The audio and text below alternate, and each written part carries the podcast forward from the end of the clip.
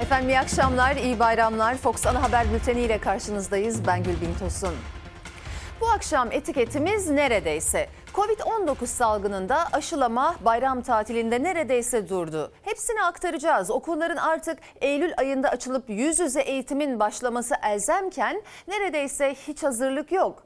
Bayramın ikinci gününde kurban satıcılarının çoğu neredeyse siftahsız. Siz de görüşlerinizi paylaşabilirsiniz. Hemen son 24 saatin koronavirüs tablosuyla başlayalım bültene.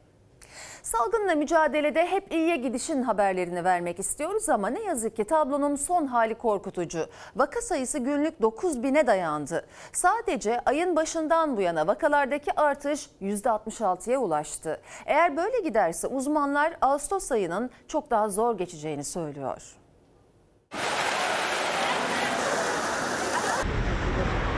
Şu anda delta varyantı çok daha hızlı ve çabuk bulaşıyor. E, yayılmaya başladı. E, biz normalleştik. İnsan hareketliliği çok fazla arttı. Yurt dışından çok ciddi sayıda e, kontrolsüz bir biçimde insan girişi var. Yani bu faktörlerin hepsini topladığımız zaman Ağustos ayında bizi iyi bir pik bekliyor diyebilirim. Günlük vaka sayısı hızla yükseliyor. Son 24 saatte %15 arttı, 8780'e ulaştı. 1 Temmuz'daki normalleşme adımlarından bu yana yaşanan artışsa %66. Uzmanlara göre sebebi hem tedbirlerin tamamının birden kaldırılması hem de daha hızlı bulaşan delta varyantı. Cumhurbaşkanı Erdoğan'ın çizdiği tabloysa iki gün öncesine göre olumluydu. Rakam yani 7 binleri falan tekrar yakaladı.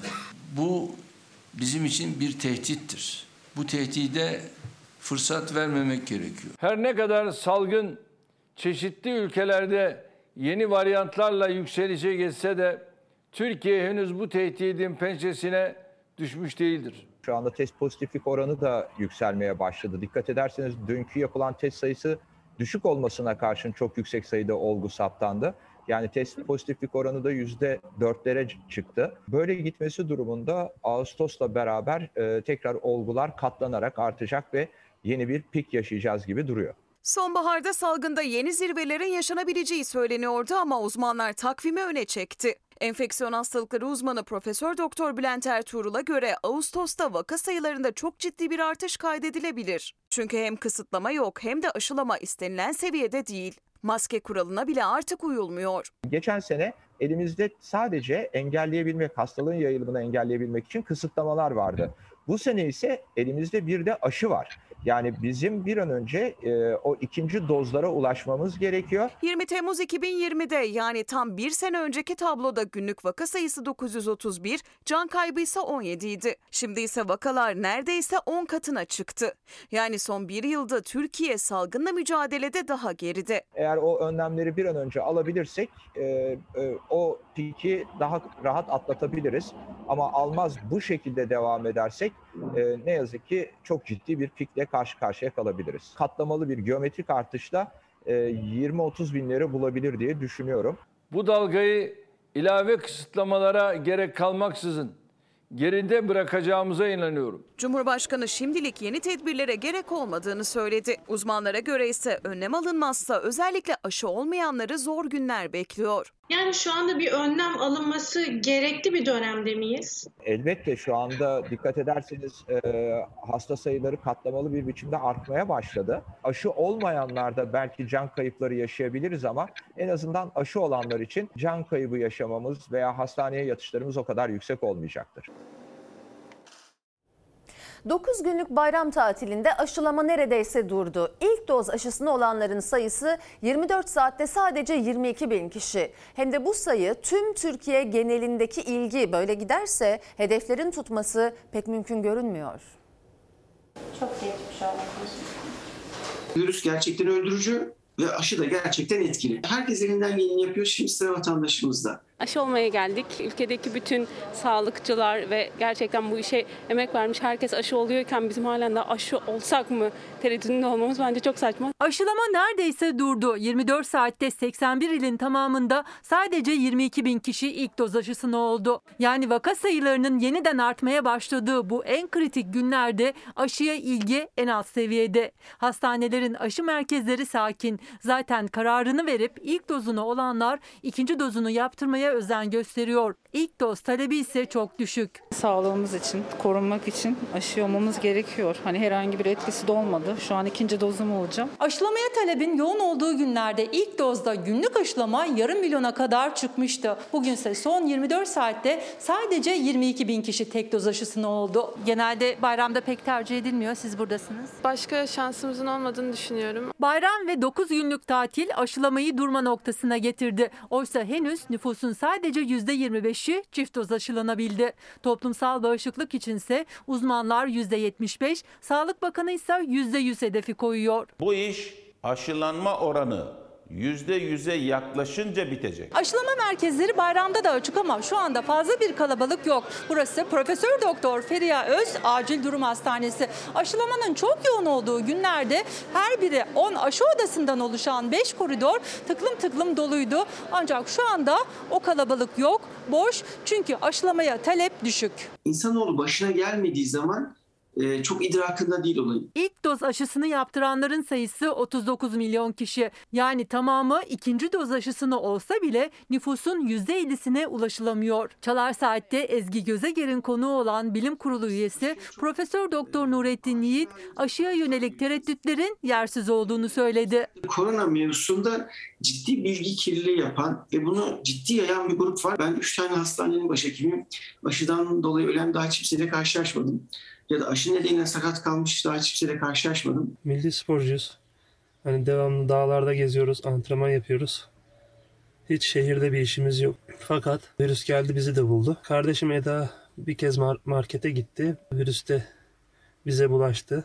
Eskişehir'de yaşayan ve vakitlerinin büyük bir kısmını doğayla iç içe antrenman yaparak geçiren milli bisikletçi kardeşler Gökay ve Eda Konuk da koronavirüse yakalandı. Aşı yaptırmadıkları için pişmanlık yaşıyorlar. Biz vurulmamıştık aşı. Aşı vurulsaydık belki daha hafif atlatabilirdik. Kardeşim de biraz daha ağır seyrediyor Eda'da. O devamlı yatıyor. Aşı vurulmayan varsa mutlaka aşı vurulsun. Geçmiş olsun. Efendim aşı karşıtları ifademi bile doğru bulmayanlar var. Değiştireyim. Aşıyı sorgulayanlar ve ısrar edenler var diyelim. Aşıları sorgulayan izleyicilerimiz bilim insanları aşı virüsü öldürür demiyor. Bu aşıyı olursanız hastalığa yakalanmanız halinde daha kolay atlatırsınız diyorlar. Aşılanma arttığı oranda vefat sayılarının özellikle düştüğü tüm dünyada saptanmıştır diyorlar. Tekrarı önemli görüyorum o yüzden. Yaşlılarımız ve Eylül ayında okula başlamaları gereken çocuklarımız için aşınızı olunuz. Sayın seyirciler artan vaka sayıları ve yavaşlayan aşılama akıllara tek bir soruyu getiriyor. 6 Eylül'de açılacağı duyurulan okullar yeni döneme hazır mı? Endişemiz var, korkuyoruz. Ama çocuklar da okula gitmek istiyor. Hem eğitimde geri kaldılar hem de evde sıkılıyorlar. 6 Eylül'de okulların yüz yüze eğitime açılıp açılmayacağı, açılsa bile COVID-19 bulaş riskinin ne şekilde bertaraf edilebileceği ile ilgili ciddi bir tedirginlik içerisindeyiz. Geçen yılın e, benzerini yaşama riskini ne yazık ki taşıyoruz. En büyük risk işte bu. Vakalardaki artış, aşılamadaki yavaşlama ve alınmayan tedbirler nedeniyle geçen yıl olduğu gibi yüz yüze eğitimin yine sekteye uğrama ihtimali. Okulların açılmasının planlandığı 6 Eylül'e bir buçuk ay kaldı. Hem Eğitim İş Sendikası hem de Türk Tabipleri Birliği Milli Eğitim Bakanlığı'nın önlem alması için çağrıda bulundu. Okullarda herhangi bir önlem almadı Milli Eğitim Bakanlığı. Yani okulların fiziki şartlarını düzeltmedi. Okullarda e, gerekli hijyen önlemlerini almadı. Eylül'le birlikte okullar açılacak tekrar.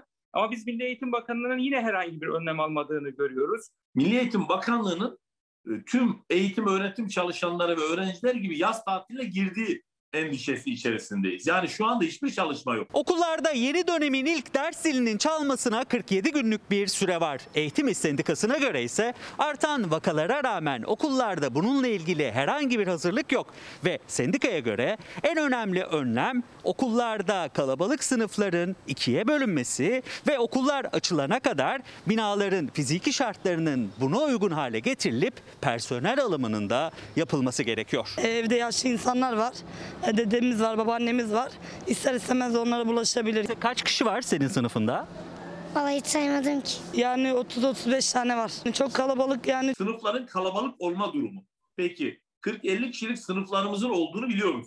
20 kişiyi aşan tüm sınıflarımız önümüzdeki dönemde bulaş riskini azaltma adına mutlaka yeni sınıflar düzeyinde ayrıştırılmalı ve ona göre de personel alımı öğretmeninden yardımcı hizmetlerine kadar personel alımı yapılmalı. Ben de bir öğretmenim bu arada. Açıldık evet işte e, ticaret ilerliyor vesaire ama evet bu böyle yayılacak gibime geliyor virüs ve bence de Eylül'de tekrar bir online'a geçilebilir ama yaz döneminde hava el verdiğince biraz açık havada eğitim yapılmalı. Bence sınıf düzenlemeleri bahçelere kaymalı.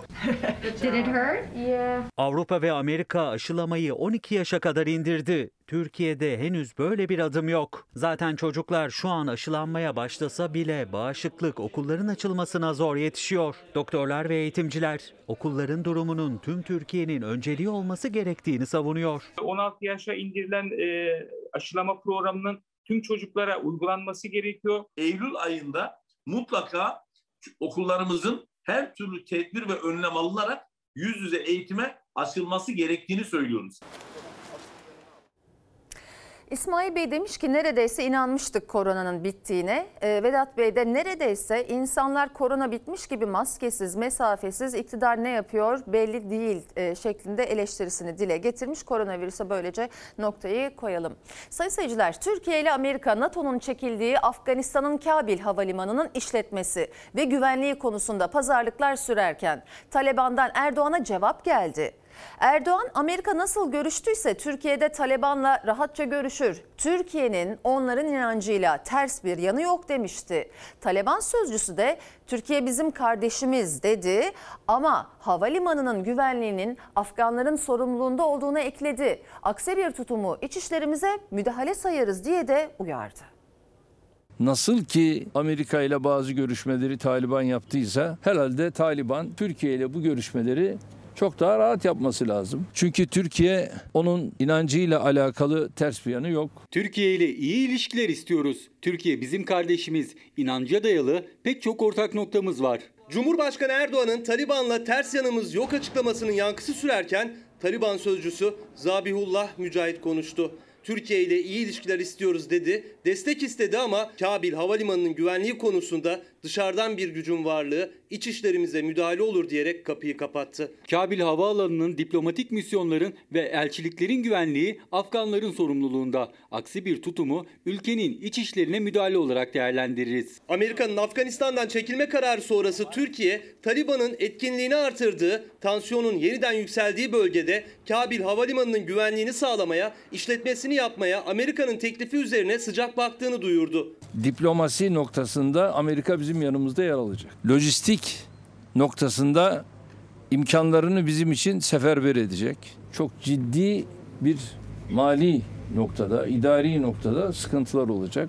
Eğer bunlar sağlanabilirse biz Türkiye olarak bu süreçte Kabil havaalanının işletimini ele almayı düşünüyoruz. Cumhurbaşkanı Erdoğan, Kabil Havalimanı'nın güvenliği ve yönetimi için 3 şartı açıklarken Taliban sözcüsü Zabihullah Mücahit de TRT Arabi'ye konuştu.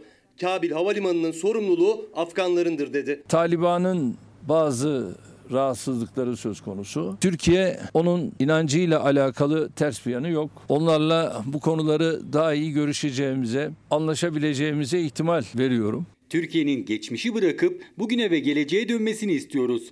Ondan sonra diyalog isteyebiliriz. Cumhurbaşkanı Erdoğan'ın inanç vurgusuyla Taliban'la görüşürüz anlaşırız açıklaması. Taliban sözcüsünün yeni bir döneme işaret ederek verdiği diyalog mesajı. İçişlerimize müdahale olur ifadesiyle Kabil Havalimanı'nın güvenliği için Afganistan'da Türkiye'yi istememesi. Durum daha da karmaşık hale geldi.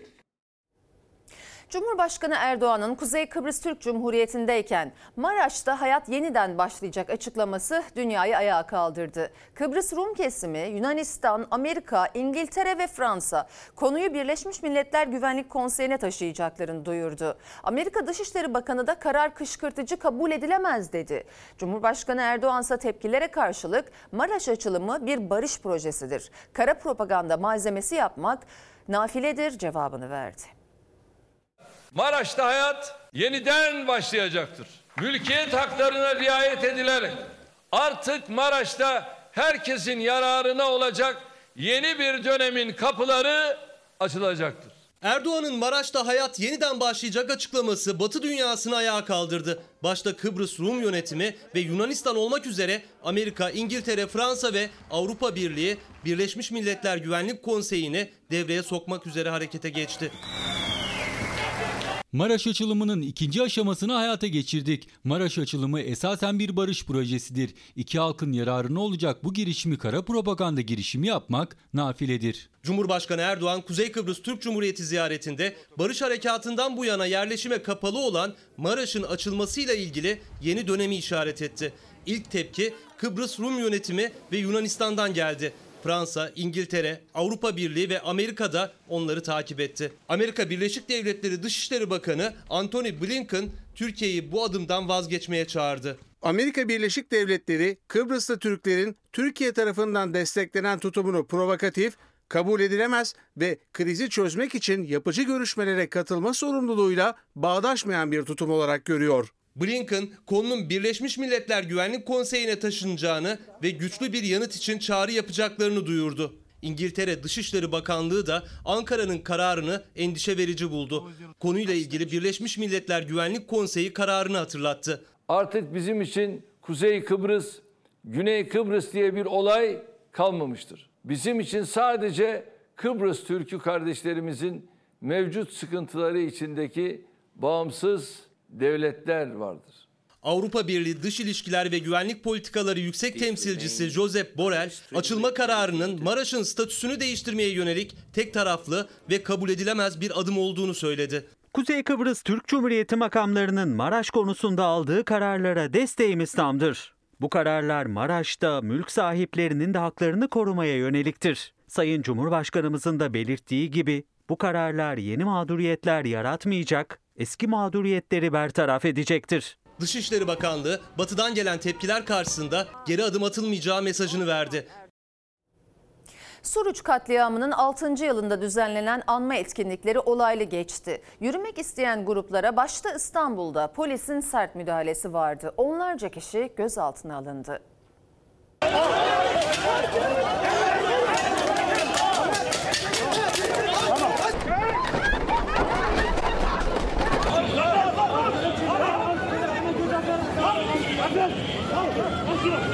İstanbul, Ankara, İzmir Suruç katliamının 6. yılında anma programlarına, yürüyüşlere polis müdahale etti. Onlarca kişi darp edilerek gözaltına alındı.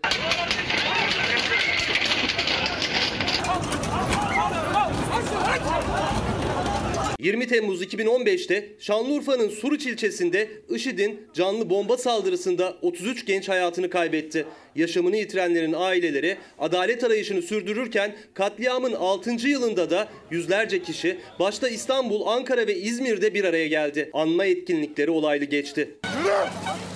ne oluyor? Niye?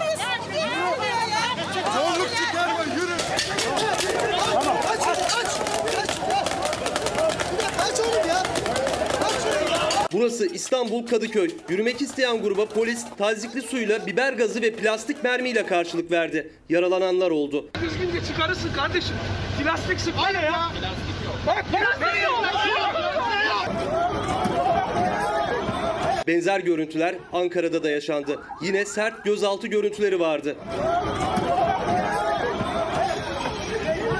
Hemen her adreste ise gazetecilerin görüntü alması da polis engeline takıldı.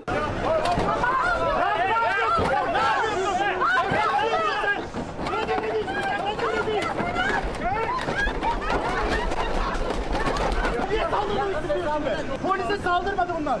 Çekme diyorum ya çekme. Nereye itiyorsun? Kapat kapat. Gazeteciyiz biz. Avukatım var. Delil topluyorum. Çekeceğim tabii ki ya.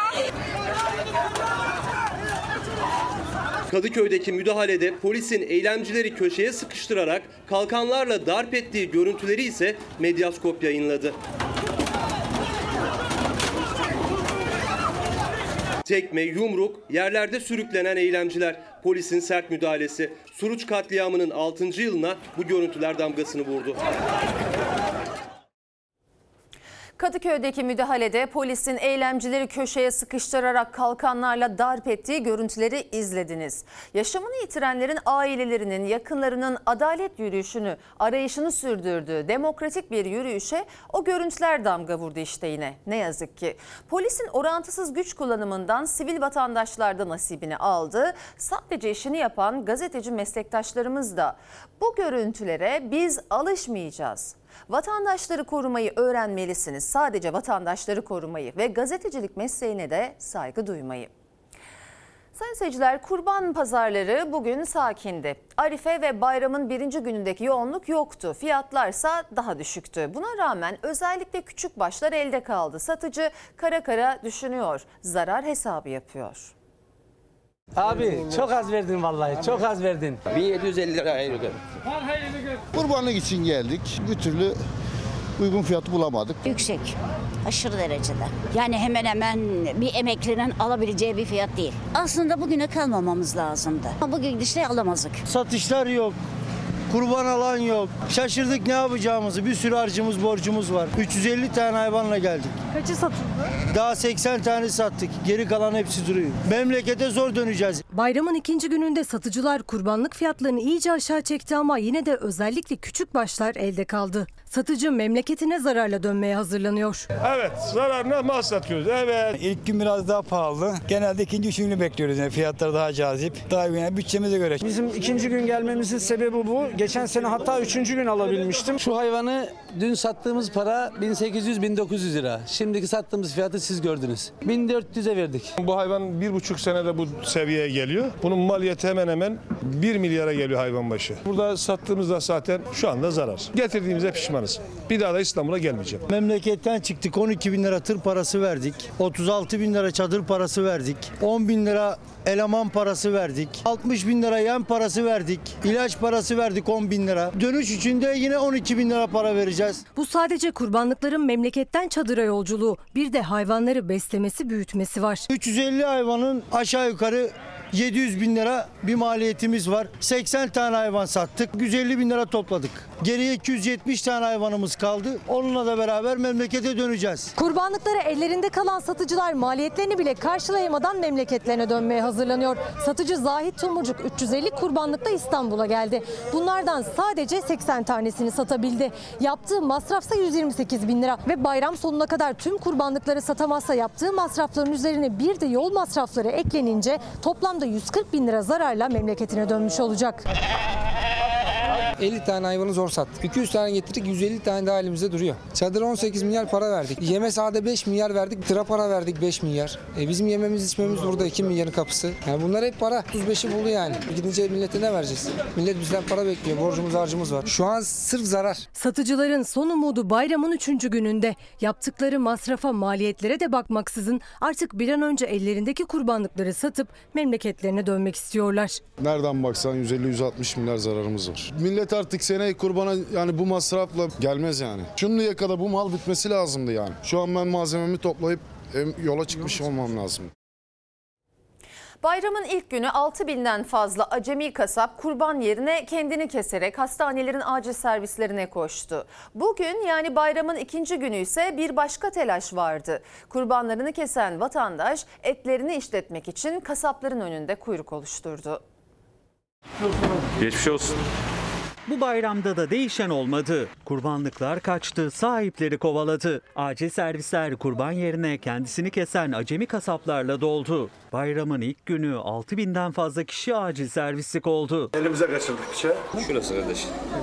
Kurban keserken. Kurban Bayramı'nda yurdun dört bir yanından tanıdık görüntüler takıldı kameralara. Konya'nın Ahırlı ilçesinde kurbanını kesmek isteyen Muammer Sarıtaş, ayağı sıkı bağlanmayan hayvanın hareket etmesi sonucu sol kolundan bıçakla yaralandı. Atar damarı kesilen 55 yaşındaki kasap hava ambulansıyla Konya Şehir Hastanesi'ne götürülerek tedavi altına alındı. Kocaeli'nin Derince ilçesinde kurban kesimi alanına götürülürken kaçan büyükbaş hayvan yaklaşık 20 metre yükseklikteki uçuruma yuvarlandı. Tam keseceğimiz yerde bağlayacağız ipi. Bir baktık hayvan arkamızda yok. Bir baktık oradan çözülmüş. Haliyle hayvan e, saldırdı ormana. Ekiplerin tüm müdahalelerine rağmen uçurumdan çıkartılamayan hayvan kurban sahibinin isteği üzerine düştüğü yerde kesildi. Onları sayesinde kurbanımızı da kestik. Allah hepsinden 40 bin kere razı olsun. Bayramın ilk günü kurbanlarını kesen birçok vatandaşsa ikinci gün kurban etini kıyma çektirmek ya da parçalatmak için kasapların yolunu tuttu. Sabah erken saatlerde geldik. Mesaimiz devam ediyor. Kıyma olarak, vatandaşa hizmet ediyoruz. Satacağımız yerlere vermek için de etlerimizi kasaba getirdik. Et satışı bayram nedeniyle duran kasaplar et işlemeyle açıklarını kapatmaya çalışıyor. Kasaplar kıymanın kilogramını 3 liradan çekerken 1 kilogram etin işlenmesi ise 6 liradan yapılıyor. Bu görüntü ise Zonguldak'ta çekildi. Her yıl Kurban Bayramı süresince ücretsiz kıyma çekerek vatandaşlara hizmet veren bir market geleneği bu Kurban Bayramı'nda da sürdürdü. Marketin kapısında uzun kuyruklar oluştu. Kurban Bayramı'nın ilk gününde harçlık toplayan çocuklar ikinci gün doyasıya eğlendi. 16 aydır devam eden salgında kısıtlamasız ilk bayram tatilinin tadını çıkardılar.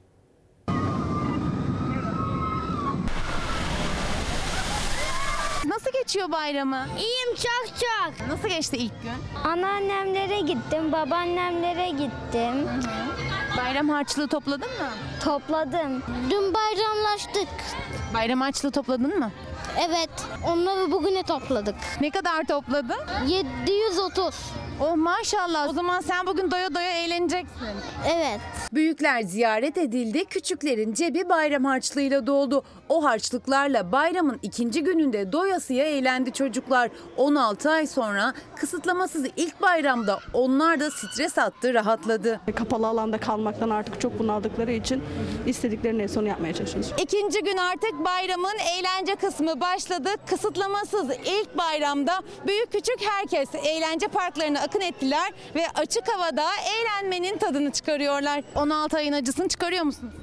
Çıkarıyoruz. Bir de küçük bebeğimiz vardı bizim iyice çok bunalmıştık. Şimdi acısını çıkartıyoruz gerçekten. 9 günlük tatilde İstanbul'da kalan çocuklar bayramın ilk gününde aileleriyle vakit geçirdi. İkinci günü zor beklediler. Çünkü bu kez ailelerinden topladıkları harçlıklarla eğlenme zamanıydı. Boş olacağını düşündük İstanbul'un ve e, havuz ve denizden uzak durmak istiyoruz açıkçası. Fırsat bu fırsat dedik. Hazır boşken kaçalım bir görelim. Çorlu'dan geldik, çocukları getirdik. Güzel geçiyor. İstanbul kalabalık değil. Gayet güzel hem trafik de çok az. Çok hızlı geldik buraya. Salgında göz önünde bulundurulunca açık havadaki eğlence parkları ilk tercih edilen adresler oldu. Biz de heyecanlıyız açıkçası. Ne yapacağımızı da şaşırdık. Nereye gitsek daha sağlıklı, neresi olur çocuklar için. Hani açık mekanları tercih etmeye çalışıyoruz o yüzden. Şu anda korkuyorum. Son daha olabilir.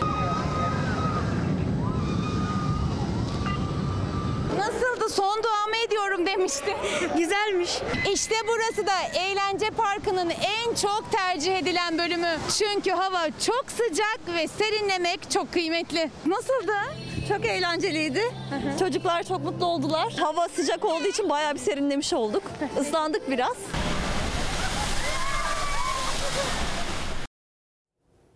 Salgın dönemini müşterisiz geçiren esnaf 1 Temmuz'daki normalleşme adımlarıyla aradığını bulamamıştı. Umutları bayram alışverişindeydi ama bekledikleri gibi olmadı. Yine günleri siftahsız geçiyor.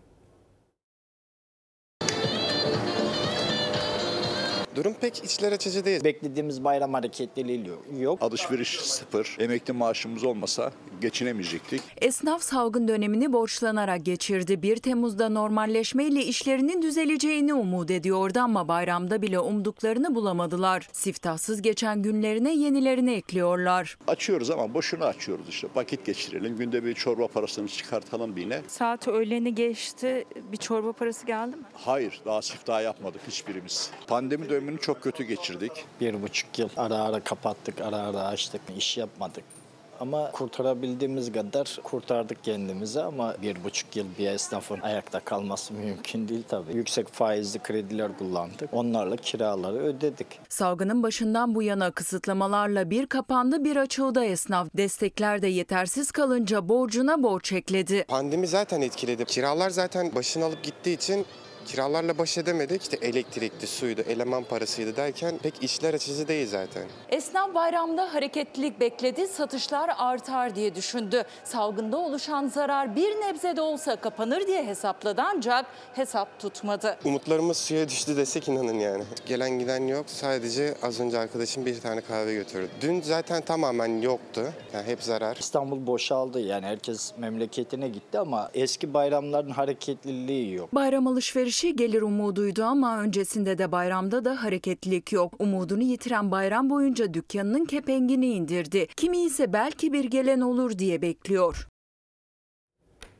9 günlük bayram tatilini fırsat bilen milyonlar tatil beldelerine akın etti. Çeşme, Bodrum gibi gözde tatil yörelerinde sahiller doldu. Antalya'da otellerde yer bulamayan tatilciler araçlarında ve yerlerde uyudu. Marmara Denizi'ndeki adalardaysa iğne atsan yere düşmez sözü gerçeğe dönüştü. Adaların nüfusu tam 15 kat arttı.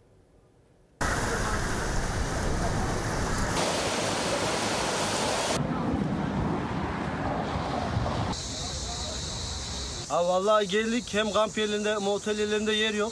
Ayrıca çok da pahalı oluyor. E Böyle çadırımızı masamızı aldık.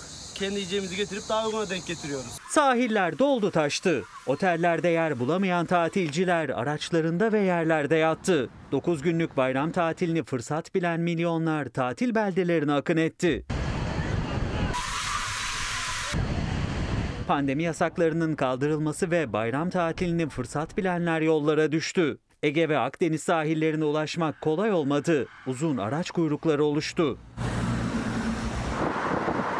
Gözde tatil merkezleri Çeşme ve Bodrum'da çarşı, pazar, cadde, plaj iğne atılsa yere düşmeyecek durumdaydı. Tatilcilerin gelmesiyle her iki turizm ilçesinde nüfus 1 milyonu aştı. Sahiller tıklım tıklım doldu. Maske ve mesafe kuralları ise unutuldu. Kimse pandemi uymuyor. Kimse maske takıp gezmiyor yani. Bu görüntüler ise %100 doluluk oranının yaşandığı Antalya'da çekildi. İki gündüz işte bayram tatili burada geçireceğiz. Allah'tan mani gelmezse buradayız. Alanya ilçesindeki İncekum plajında tatil yapmayı planlayan vatandaşlar otel ve pansiyonlarda yer bulamayınca geceyi araçlarında ve sahile kurdukları çadırlarda geçirdi. Arabada işte arabanın yanında olur. Bulduğumuz yerde yatıyoruz abi ne yapalım? Bazı vatandaşlarsa araçlarının yanına serdikleri kilimlerin üzerinde uyudu. Otellerde yer olmadığı için buraya mecbur gelmek zorunda kaldık. Şu anda Marmara Adası, Avşa Adası, Ekinlik Adası tamamıyla dolu durumda. Marmara Denizi'ndeki adalarsa yerli turist akınına uğradı. Afşa, Marmara ve Ekinlik adalarında adım atacak yer kalmadı. Nüfus 15 kat arttı. Yaşanan yoğunluk nedeniyle belediye personellerinin izinleri iptal edildi. Avşa adamızdaki bütün oteller, moteller dolu olduğu gibi nüfusunun 15 katı bir misafiri şu anda ağırlıyor. Bayramda doğa tutkunlarının adresi ise Kocaeli'nin Başiskele ilçesinde bulunan Serindere Kanyonu oldu. Serindere Kanyonu'ndaydık. Düşe kalka bir yolculuk yaptık. İnişli çıkışlı. Bazen battık bazen çıktık. Devam tutun sağlam bas. Her gün yüzlerce kişi kanyonun zorlu parkurunda yürümek için bölgeye geliyor. İçinde 6 şelaleyi barındıran kanyonda zaman zaman suyun yüksekliği de 1 metreyi geçiyor. Gruplar halinde bölgeye gelen adrenalin tutkunları dar geçitlerden geçerek suyun zorlu aktığı yerlerde güçlükle yürümenin tadını çıkarıyor. Bazen e, su aşmaya yakındı ama çok keyifliydi. Birbirimize destek atarak devam ettik.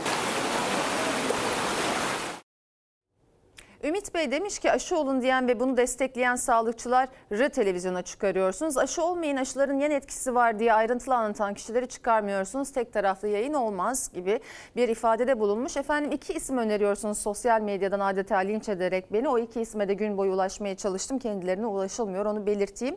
Bir diğer izleyicimiz e, Serkan Bey neredeyse kendi ülkemizde yabancı olduk. Pandemi başlığında işsizlik maaşı alıyordum. Sürem doldu uzatılmadı. 5 kuruş yardım almadım yaşadığım bu dönem iş bulmak çok zor. Kaçak göçmen işçi çalıştırıp işsizlik yok, iş beğenmeme var diyen trollere hakkımı helal etmiyorum ve genel sağlık sigortası borcu silinsin hashtaginde kullanmış. Son olarak burada bir izleyicimiz de neredeyse Avrupa'daki otomobil devlerinden daha fazla kazanıyoruz ÖTV özel tüketim vergisi yüzünden demiş ve gülücük e, ifadesi atmış bizlere. E, özel tüketim vergisi ile ilgili bir haberimiz var sırada. Özel tüketim vergisi araç satın alırken net fiyata eklendiğinde dudak uçuklatan rakamlara ulaşıyor. %50, %80 hatta lüks bir otomobilde ÖTV %170'lere çıkıyor. ÖTV kamyon, otobüs ve minibüslerde daha düşük ama taksilerde sivil araçlarla aynı. Hem taksicilerden hem de Türkiye Esnaf ve Sanatkarlar Konfederasyonu Başkanı Bendevi Palandöken'den ÖTV'yi düşürün çağrısı geldi. Kullandığımız araç bu işte bakın. Kaç yaşında? 2016 model araba bu. Ticari olunca illaki değiştirmek lazım yani her 5 senede bir imkanımız oldukça. ÖTV kalksa rahatlıkla değiştirebiliriz yani. Araçlarda ÖTV indirimine artık ihtiyaç var. Uzun zaman geçti aradan. Ekonominin canlanması için motorlu taşıtlar çok önemli. Ticari araç sahipleri de esnaf temsilcisi Bendevi Palandöken de aynı çağrıyı yapıyor hükümete. İstekleri başta ticari araçlar olmak üzere binlerce kişinin araç satın alırken %50, %170 arasında ödediği ÖTV'ye indirim yapılması. 4 yıl gibi bir aradan sonra ÖTV'de, KDV'de bir düzeltme yapılırsa ekonomide veya gelirlerde bir azalma olmayacak. Çünkü fiyatlar %200'leri bulan artışlarla piyasalara intikal ediyor. Şimdi artık insanlar ticari taksilerini yenileyecekler. ÖTV indirimi yapılsa aracınızı değiştirir misiniz? Elbette ki değiştiririz. Türkiye'de biliyorsunuz 3 araç alınıyor. ikisi devlete veriliyor. Birini araç alan kullanıyor. Bu araç ÖTV siz 57 bin liraya alındı. Şu anda bu araba 257 bin lira. Bütün kazancımız devlete gidiyor. Sanayiye gidiyorsun.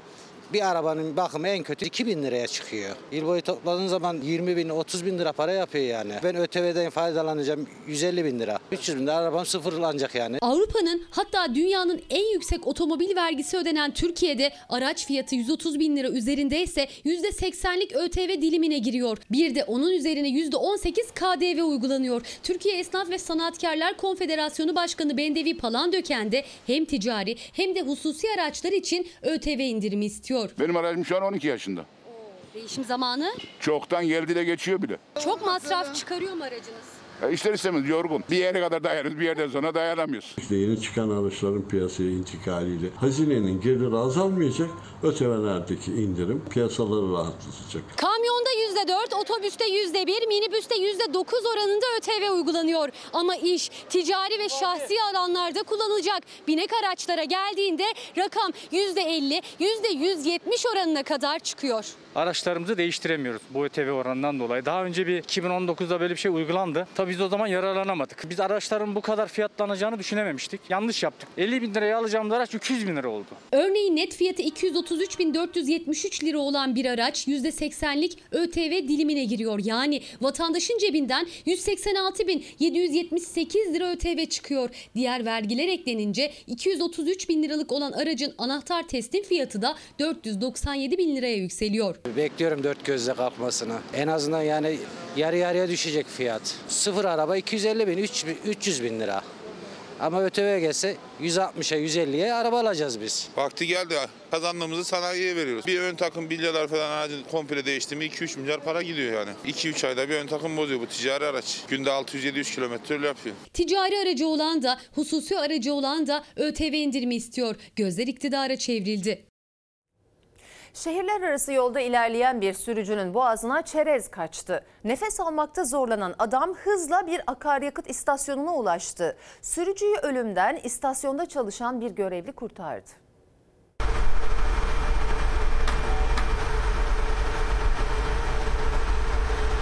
Kişinin nefes alamadığını, boğazında bir şey kaçtığını gördüm ve hemlik manevrası uyguladım. Seyir halindeyken yediği çerez boğazına kaçtı. Dakikalarca öksürdü ama çıkaramadı. Boğulmak üzere olan sürücü yol kenarındaki akaryakıt istasyonuna zor ulaştı. İstasyon görevlisinin yardımıyla ölümden döndü.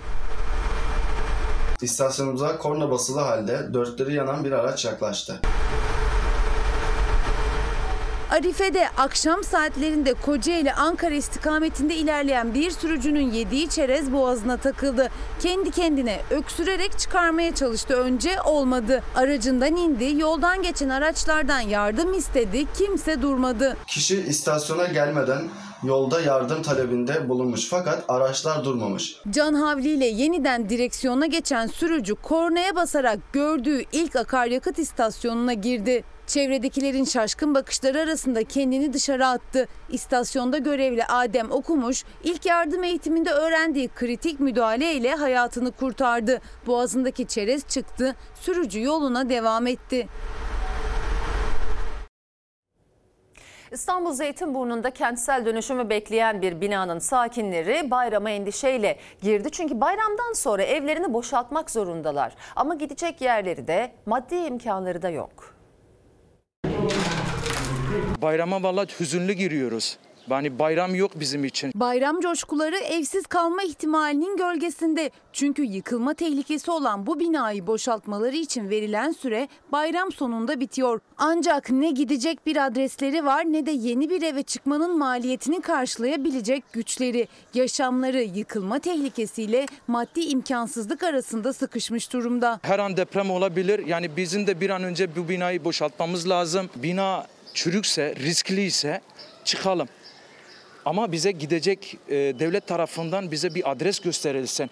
Bizim kendi imkanlarımızca kendimizin gidecek bir yerimiz yok. Maddi durumumuz olmadığı için. İstanbul Zeytinburnu'ndaki 7 katlı 14 daireli bu binanın yıkılma riski var. Belediye binanın boşaltılmasını istiyor. Apartmanda yaşayanlar da bu tehlike altında kalmak istemiyorlar ama kendilerine gidecek bir adreste gösterilmedi. Onların da kira masraflarını karşılayacak güçleri yok. Betonu bir dokunuşla dağılan çürük olduğu çıplak gözle bakıldığında bile anlaşılan bu binadan karot örneği alındı. Riskli olduğu belgelendi. Zeytinburnu Belediyesi binanın boşaltılması için önce 60 gün sonra da ek 30 gün süre verdi. O süre bayram sonunda doluyor. 4 çocuk babası Fethullah İnce de apartman sakinlerinden pandemi döneminde iş yerini kapatmak zorunda kaldı. Şimdi bir de evsiz kalacak. Eğer ki dedi ki 30 gün süre içerisinde çıkmasanız bu sefer zabıta ve polis eşliğinde gelip sizi buradan zorla çıkartacağız dediler. Zeytinburnu Belediyesi de ailelere taşınmaları için işaret edebilecek bir konut stoğunun olmadığını doğruladı.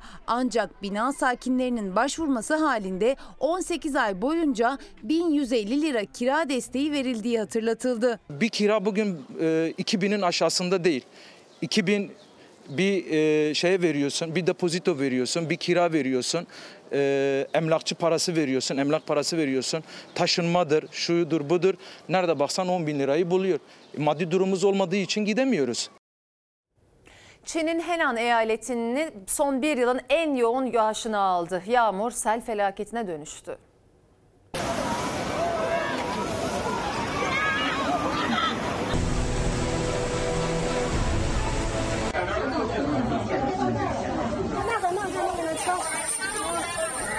Çin'e son bir yılın en şiddetli yağışı düştü. Sel felaketinde insanlar sulara kapıldı. Binlerce kişi göle dönen sokaklarda ve metroda mahsur kaldı.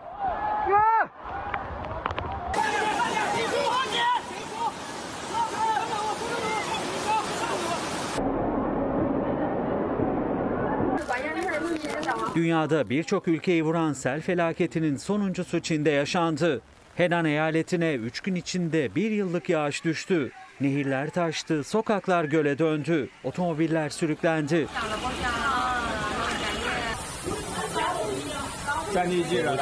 Sel 12 milyon kişinin yaşadığı Zengso şehrinde hayatı felç etti. Suyun yükselmesiyle binlerce kişi caddelerde mahsur kaldı. Kalabalık kol kola girerek insan zinciri oluşturdu. Mahsur kalanları kurtarmaya çalıştı.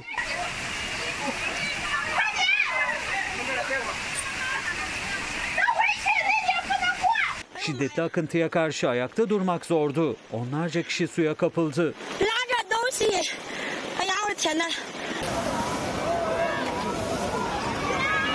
Sel metro istasyonlarını da vurdu. Vagonlardaki yolcular bel seviyesine gelen suyun içinde yardım bekledi.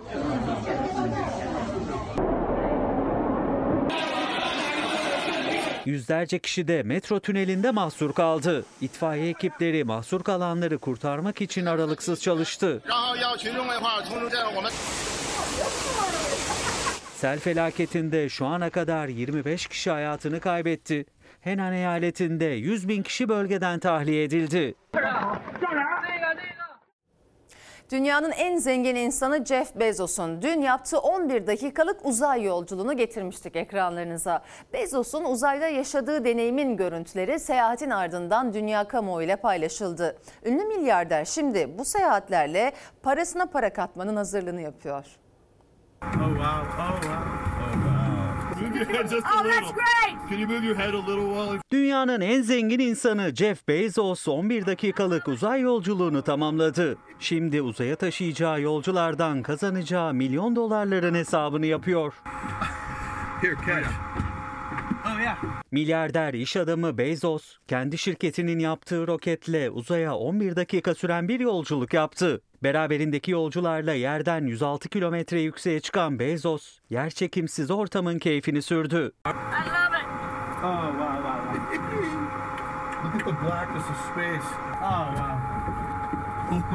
Bezos ve beraberindekilerin uzay yolculuğu bütün dünyada büyük ilgi uyandırdı. Çok sayıda zengin uzay deneyimini yaşayabilmek için sıraya girdi.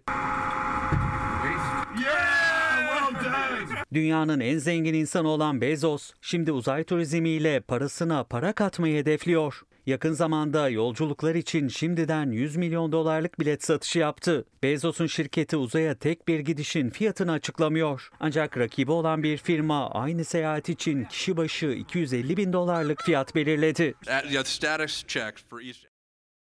Şimdi ara zamanı. Efendim Fox ana haber bültenini burada noktalıyoruz. Fox'ta yayın Sen Çal Kapımı ile devam edecek. İyi bir akşam geçirmenizi diliyoruz. Hoşçakalın. Bir tek dostuma Her köşesi cennetin ezilir yerler için Bir başkadır benim memleketim